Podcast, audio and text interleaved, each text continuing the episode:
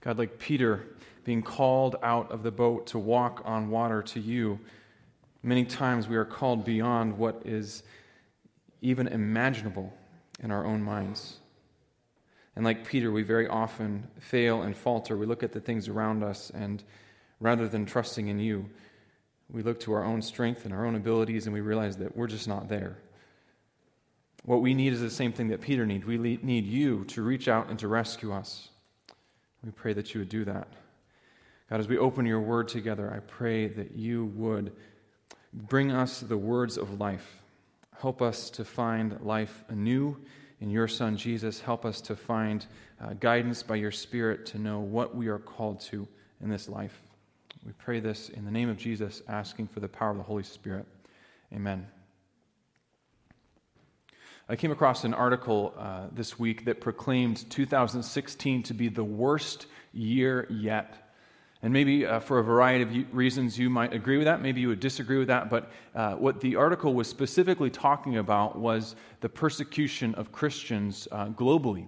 An organization called Open Doors has been tracking uh, restrictions on religious freedom and also aggression against Christians around the world for uh, the past 25 years. And, and this is what they've reported at the end of 2016.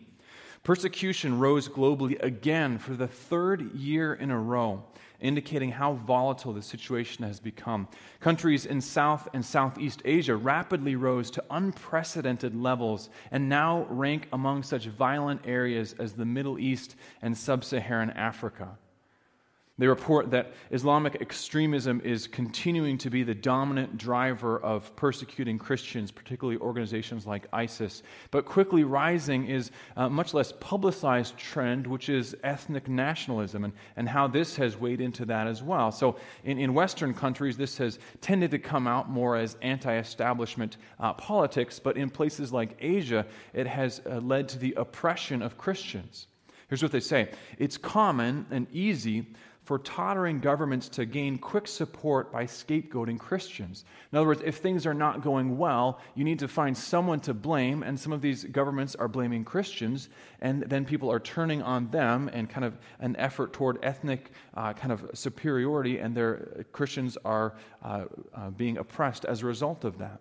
So, Open Doors, because of all this, estimates that 215 million Christians are undergoing what they would categorize as high very high or extreme persecution. So we're not talking about things like kind of mild social discomfort that you and I might feel occasionally. We're talking about state sponsored oppression. We're talking about imprisonment. We're talking about killing of Christians.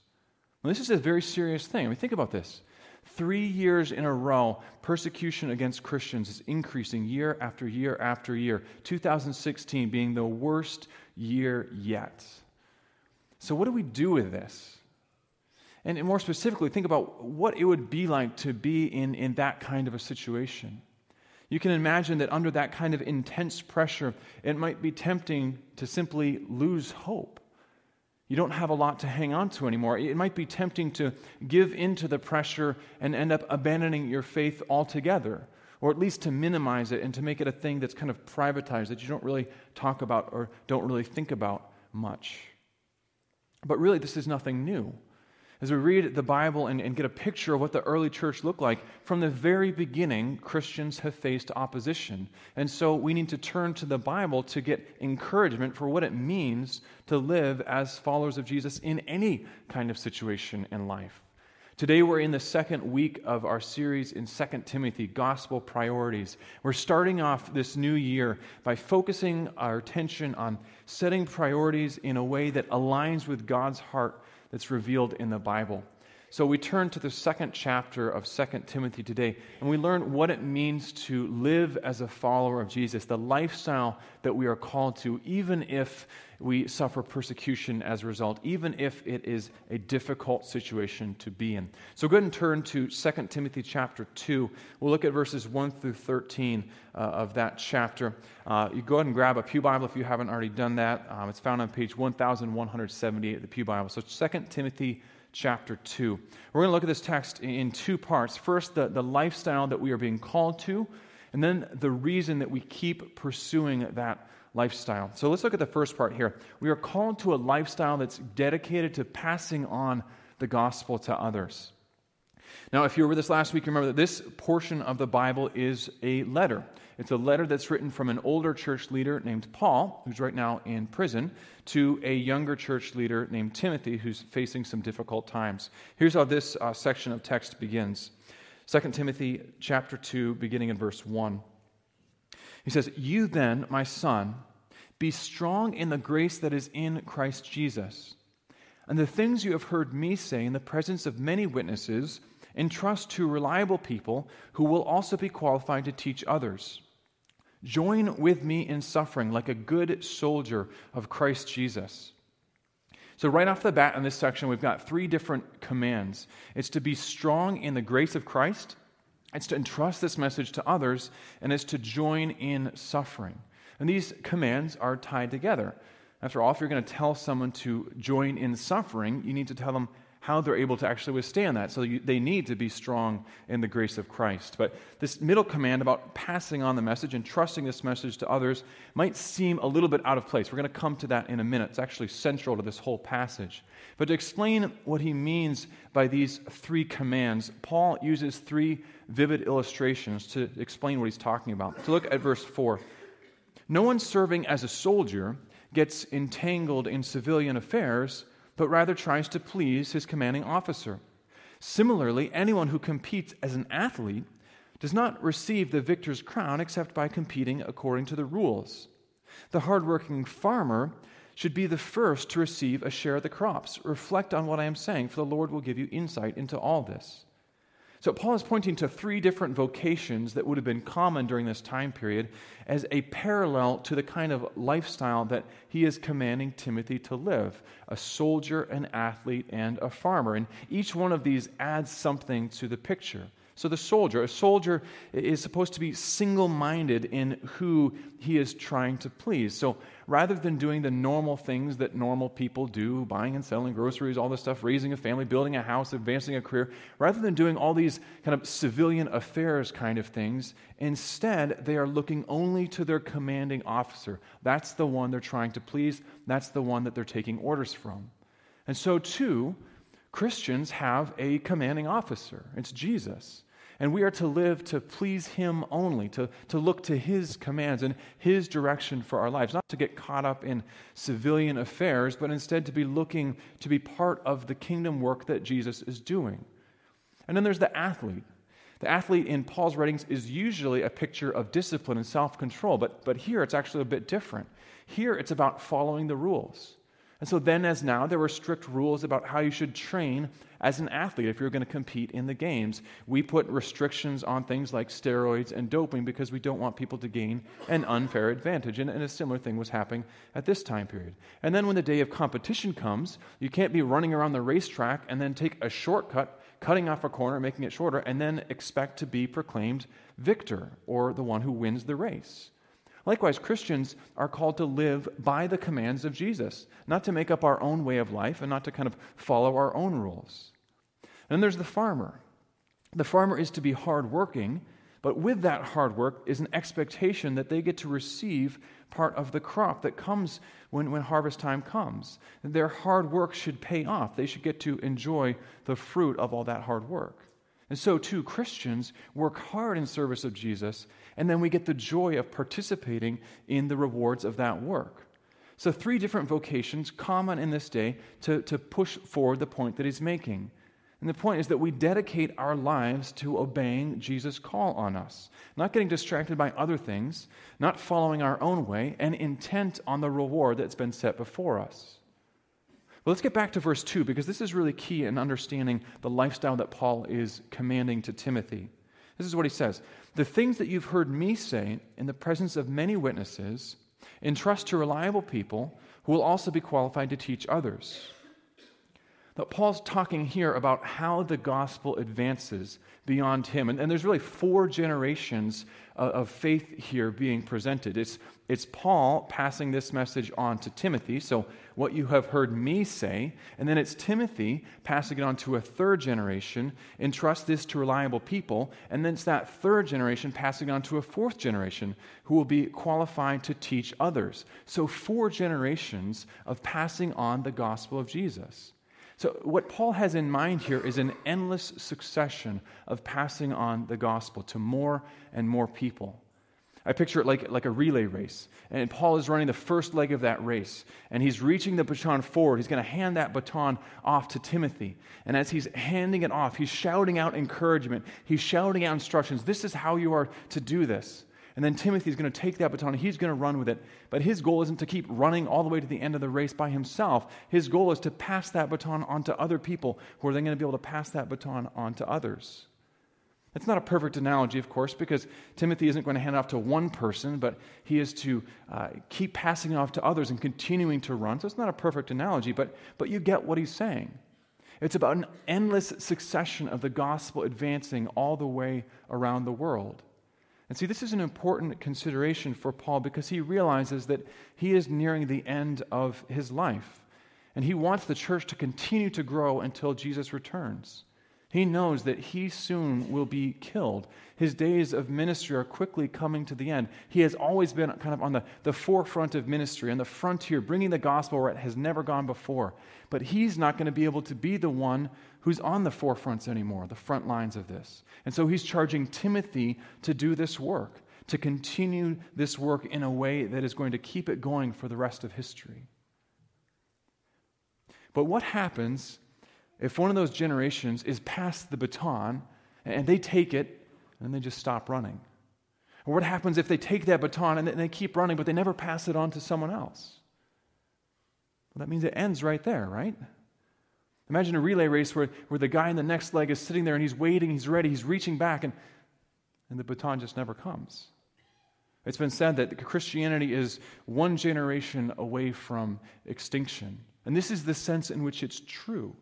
See, the church is called to pass on the gospel.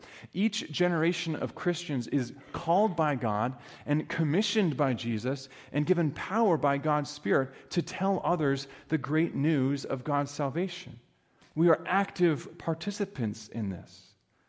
Listen, if you are a follower of Jesus today, it means that somewhere, someone along the line has been running and passed that baton on to you. And the question for each of us is are we going to keep running with that baton? Are we going to find others to pass that baton on to? When we talk about one mission, this is what it's all about. See, for me, I need this not to be an abstract thing of, yes, we're going to, to bring the gospel into our community.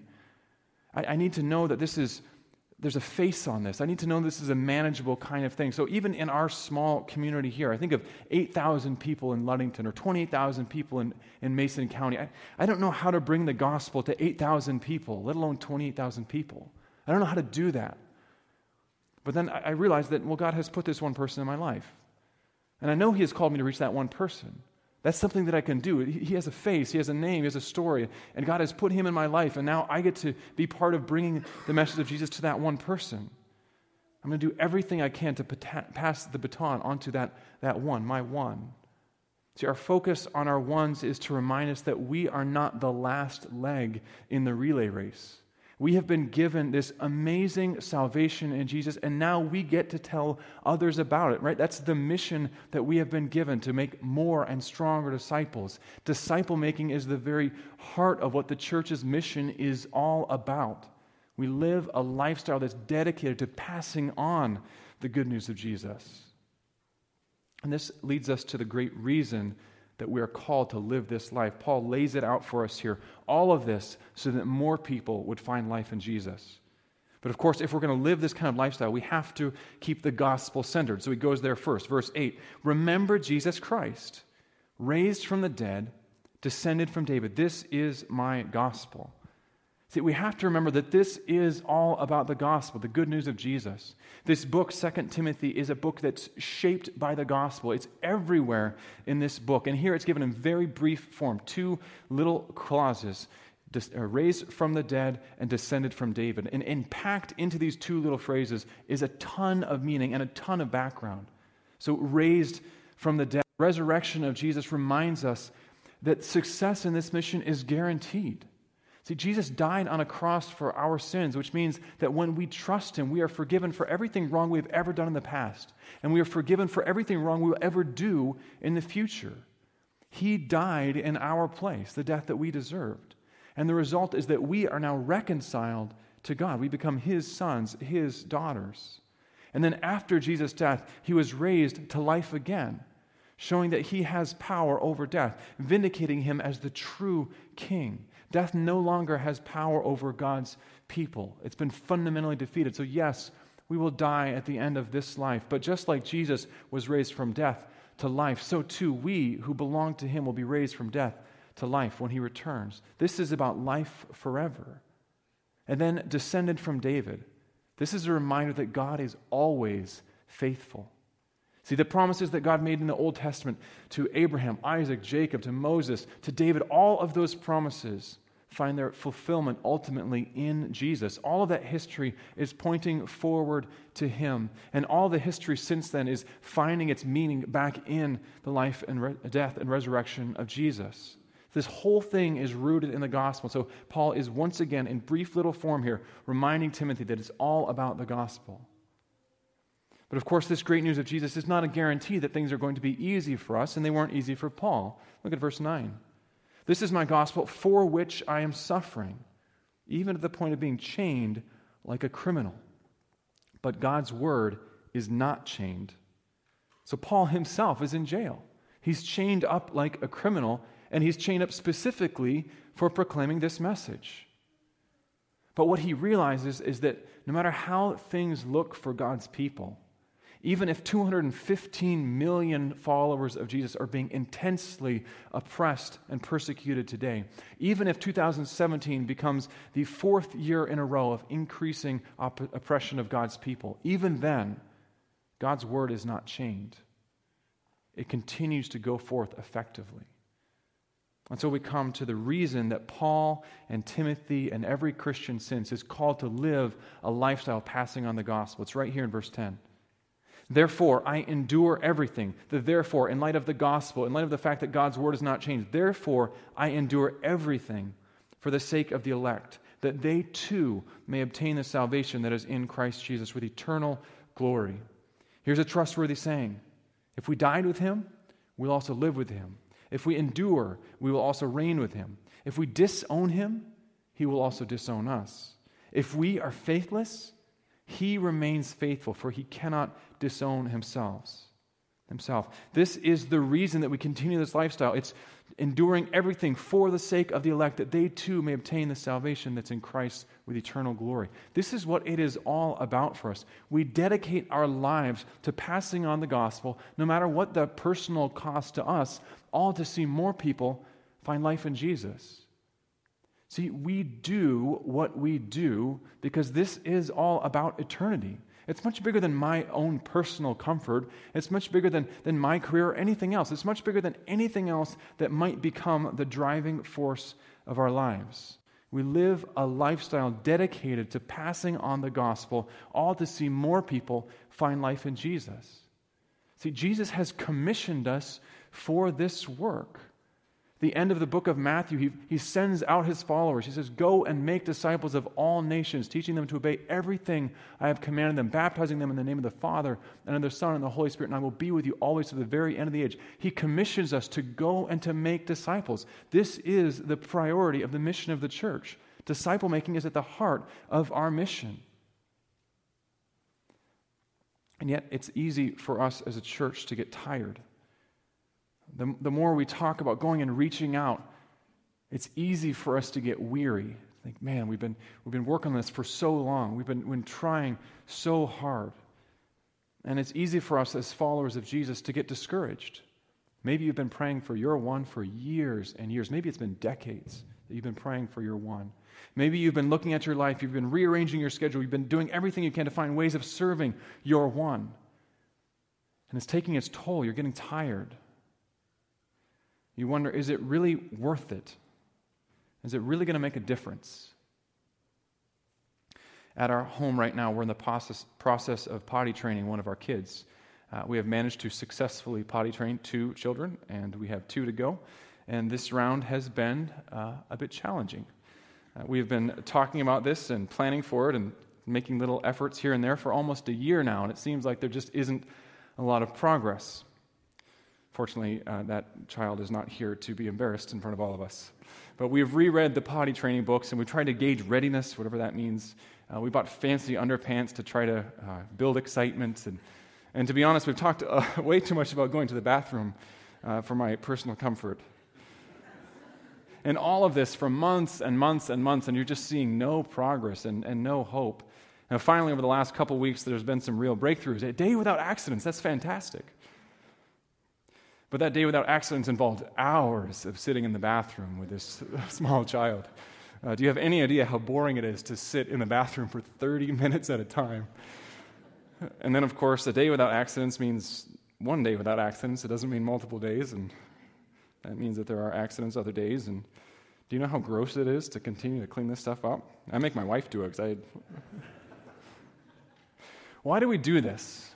Why do we put in so much effort day after day, putting up with the grossness of it, putting up with the inconvenience? Why do we keep doing this? Well, it's because the hope that someday we will never have to do this again. it's the hope that, that someday we will buy our final pack of diapers and never have to purchase another pack of them. It's the hope that someday we will never have to change another diaper.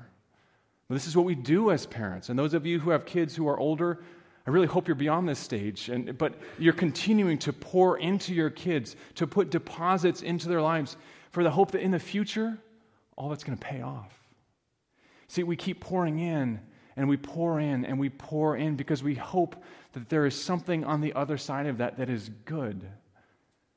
It's the same with making disciples. This is what continues to, to give us the energy and continues to give us the perseverance to push hard after this. Because we know that on the other side of that is this hope for eternal life for that one person. See, this is why we do what we do as followers of Jesus.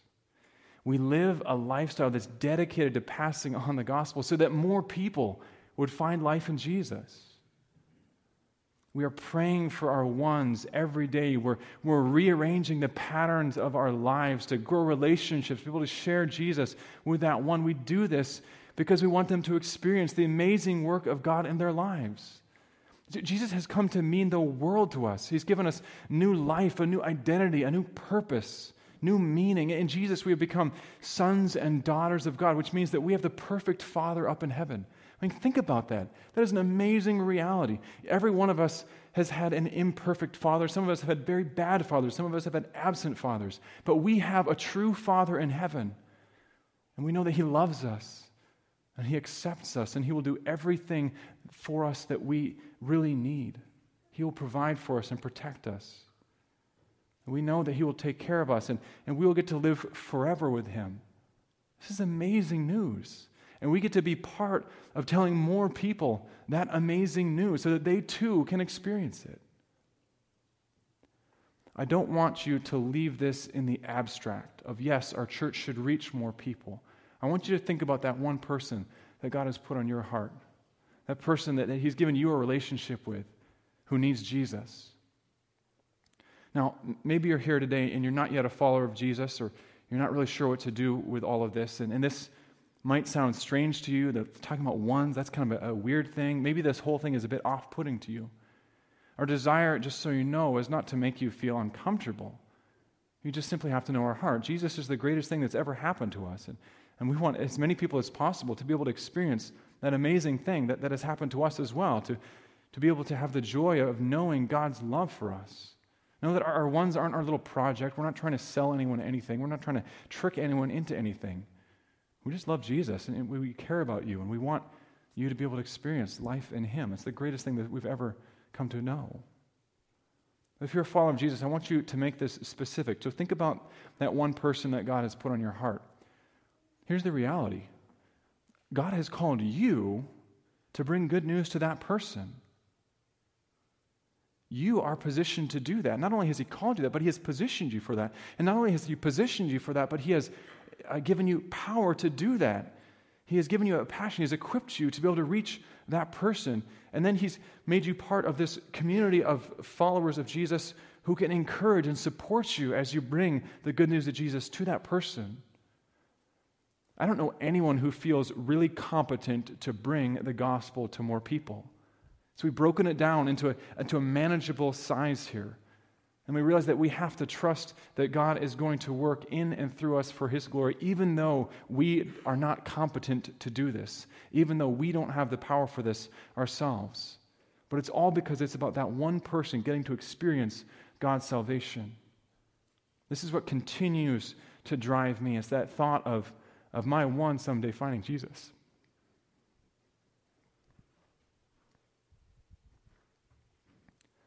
I think about someday maybe I get to baptize my one. I think about him finding peace and hope. I think about him getting to spend eternity with Jesus, of him passing that message on to others who will get to pass that on to others. That's what keeps me going through this.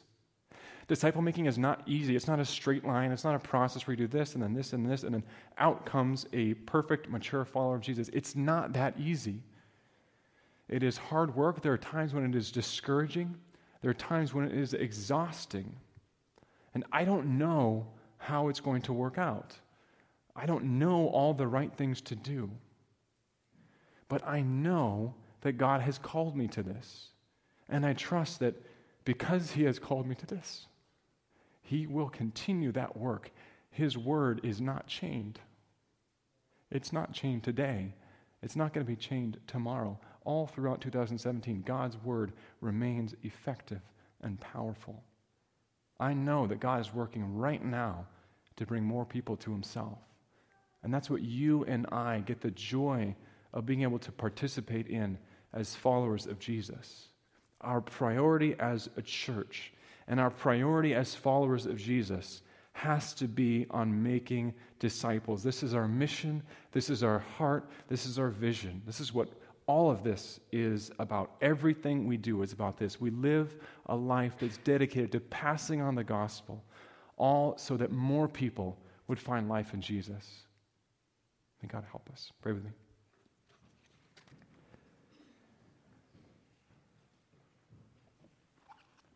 God, you are the great God. What else can we say? You are the one who deserves all of the praise of every single creature that you have created. We want to be people who worship you from the bottom of our hearts. And we want to be able to be seeing more people worship you from the bottom of their hearts. Use us, God, for your glory. In the name of Christ we pray. Amen.